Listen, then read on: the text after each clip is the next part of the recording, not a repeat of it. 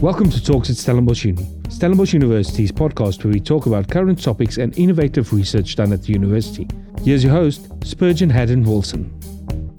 Today we are in conversation with Professor Kanshukan Rajaratnam, the director of the School for Data Science and Computational Thinking.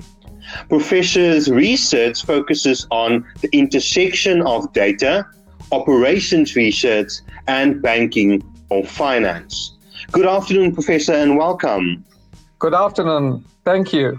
Prof, so since the launch of the School for Data Science and Computational Thinking last year, more and more students showed an interest into this field of data science.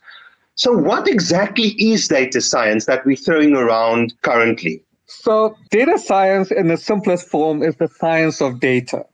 So, data is created as a result of you know activities and phenomena around the world.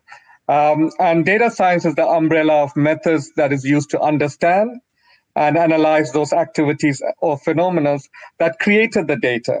So let me try to give an example. A simple example is one where we wear those, you know, those activity watches uh, or wearables that people wear when they exercise, like Fitbit and the one with Apple. So when people wear those watches, they create data such as their heartbeat, their number of steps, and various health related data. Now, if a lot of people create this da- these type of data, we can analyze these kind of data to, to see how healthy is a population and how often do they exercise, etc. But we can do more than that. We can then connect such data to their health record or medical records and and and and, and figure out where uh, you know the kind of um, ailments that they could they could have or that the kind of exercise they, they should be doing or the kind of dietary uh, requirements that they should have. And and so there's a lot of these phenomena and activities that happen around the world in everyday life that we that is creating such data. And data science gives us an opportunity to analyze this this data in essence, you use that so to improve your life, to look at what changes you need to make into your life. And that is what data science does to study that and analyze that. So thank you for that. So bringing it back to where we are at the moment, how has data science helped in the current COVID 19 pandemic? Okay, so that's a great question. I mean, COVID 19 has given us an opportunity to really showcase data science. So let's start from the beginning. Eh, you know, in, in, around December, there was this kind of activities that was happening around Wuhan, China, which seemed to indicate that people were getting sick with a pneumonia kind of disease. And people weren't, you know, at that time thinking it was a new kind of disease. But uh, an artificial intelligence company in Canada started picking up such conversation in both social media, I think, and through other means of data that something was happening in Wuhan, and there was, uh, uh, you know, an occurrence of uh, pneumonia-like disease that was happening more often than it should around that time in December. And so they started warning their clients about a possibility of some sort of outbreak in, in Wuhan. And that is an example of how data science was used to pick up, um, you know, something was happening before the specialist could go in and figure out that the new disease had actually taken hold in Wuhan. Um, and in fact, BlueDot, uh, as far as I know, told its clients that uh, a disease, there might be a disease outbreak before the World Health Organization announced it to the world. So that is one way where COVID, you know, where data science has helped in the COVID pandemic. But there are many other uh, ways since then, right? So if you analyze water data, you can pick up whether there are drug usage and there's virus in, in, in, in the data. I mean, sorry, in the water. So they pick, you know, people analyze the water in, in Milan or in Italy, and they found out that there is um, um, uh, you know reminiscence of the virus in the in the water samples taken in December. Now, such data is quite useful to understand the spread of the disease and how the disease, when the disease started spreading in, in Italy. My favorite example is, I'm giving you more and more examples, but this is my favorite examples. You know, everybody's trying to come up with a vaccine for the virus. Now, there are many candidate uh, medication that already exist. Now, you don't want to go around testing every single candidate medication on people because that will not only take time, but it's also quite a arduous process, uh, you know, where we are actually testing on human subject. What data science allows us to do is to cut down on the candidate uh, uh, medication. So we hone down into the few that could work and that could have a higher probability of success. So we use simulation and data science methods to actually, you know, cut down on the number of medication that should then be used on tested, that should then be tested on humans, which is a great way to save time, money, and you know human difficulty by by reducing the amount of testing that you do. And you do this without even thinking about the biology at you know or, or doing actual testing but by using data that already exists. So data science has been really great in this uh, pandemic outbreak uh, where it has been used in many different ways. That is fascinating. So let's bring it to banking and finance how do you use data science and modeling in your research in banking and finance currently? From I, must say my research isn't exciting as it would be to use data science in you know in the pandemic. Um, my research is at the intersection of data operations research and banking and finance. And and there are two kinds of research that i do the one i look at how you know how to reduce bank failure so there are these regulatory requirements for banks to hold funds um, and we call this regulatory funds or Basel requirements, uh, which you know, which which the banks can use when it gets into into uh, undue risk, especially credit risk. And and what we do is we look at historical data to build better models to tell us how much money the bank should hold. Of course, the bank wants to hold less money than more money because if it can hold less money, then the extra money can be used out for other profitable purposes. But at the same time, regulators would like banks to hold more money because that would increase the safety of the banks.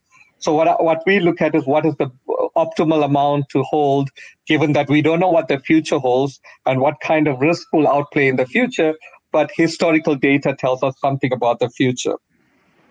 The second kind of work that I do is is more fun uh, than anything else, and I uh, and it really you know in the core of data science. So when banks lend out money to individuals or to corporates, they work out the probability of the person not paying back or the corporate not paying back the loan.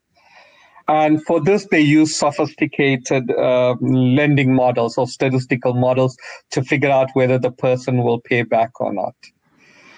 But all the research what, what what what all the research that has been done on this is generally looking at historical data and figuring out uh, the propensity for somebody to pay back but it doesn't look at at an individual decision not to pay back it looks at a group decision when the bank lends out money now in my research what we're doing is we are po- focusing on the individual and we're trying to figure out whether the individual ha- will re- reveal some information about themselves that will tell us whether there's a greater chance of them paying the money back or not.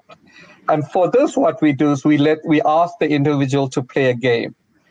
And the way they play the game could reveal something about the individual that the individual themselves may not know about their risk, risk, riskiness to, to lending. And so what we call, we call this the gamification of lending, where we ask individuals to play games and the results of the game will tell us something about themselves.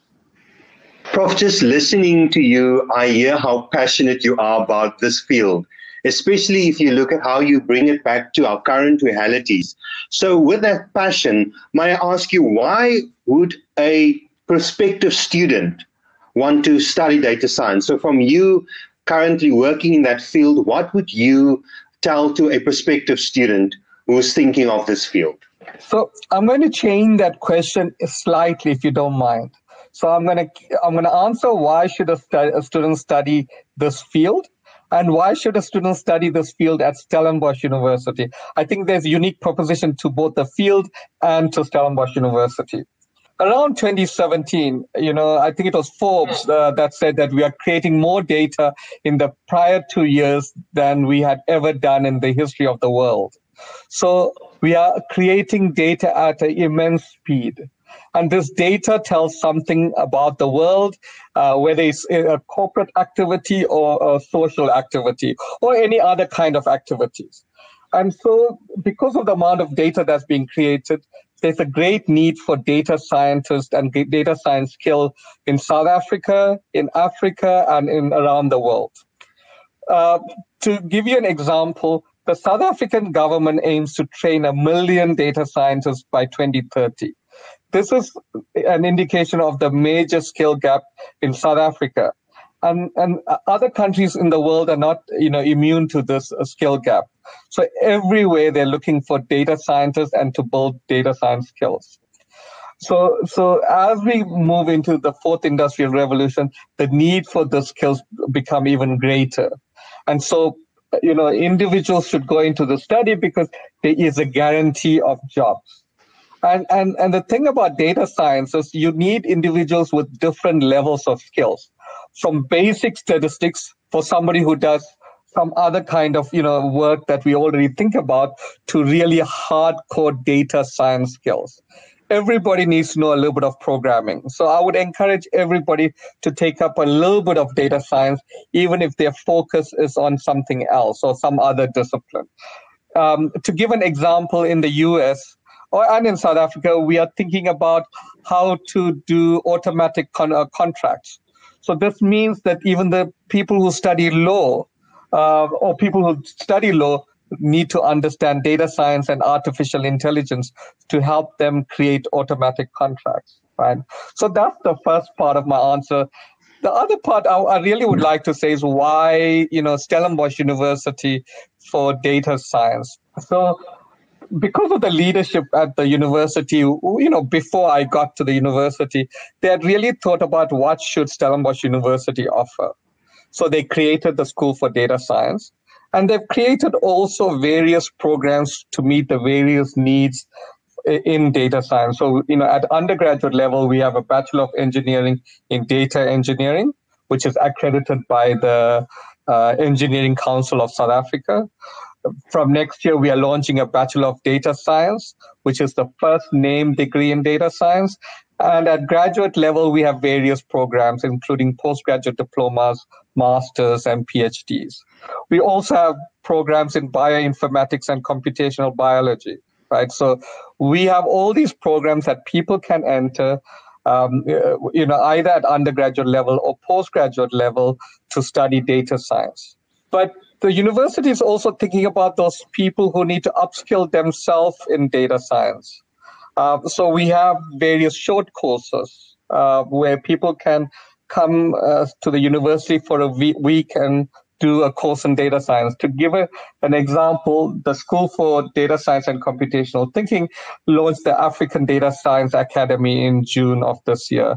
And with that, we are offering two data science related courses, which are actually running currently this week and and we are offering this you know online we've thought about how do we teach these subjects online with high touch interaction and our administration is run by the African Doctoral Academy, who have great experience in running these kinds of courses. So these courses are not only run well, I believe, but also we've really thought about how to provide them so that students take out the you know the most knowledge out of them when they leave the course. So I think there's data science for uh, people at all level. People who are going to undergraduate studies, people who are going into postgraduate studies, and who haven't done data science before, and people who are already at the work environment who need to upskill themselves. And this is because we are, we identify the need for data science skills in in the future. In fact, there are data science skills needed now as we speak. Professor, thank you so much. I think after this conversation, I will never look at my smartwatch the same as I've looked previously. um, thank you so much for the work that you do and all of the best. And I cannot believe only last year that the School for computational thinking and data science was launched. So thank you and all of the best. Thank you, Spurgeon. Um, I do want to mention, you know, ask the uh, listeners to come and check out our website and see how they could get involved with data science uh, either by studying it or through research, etc. I think it's an exciting field for us to go into. It's a it's great that Stellenbosch University has invested a lot in it, so we can take Stellenbosch University's quality to the rest of the world through these programs. Thank you. Thank you for listening to this podcast. Follow all the latest Stellenbosch University news at www.sun.ac.za or follow us on all the largest social media platforms.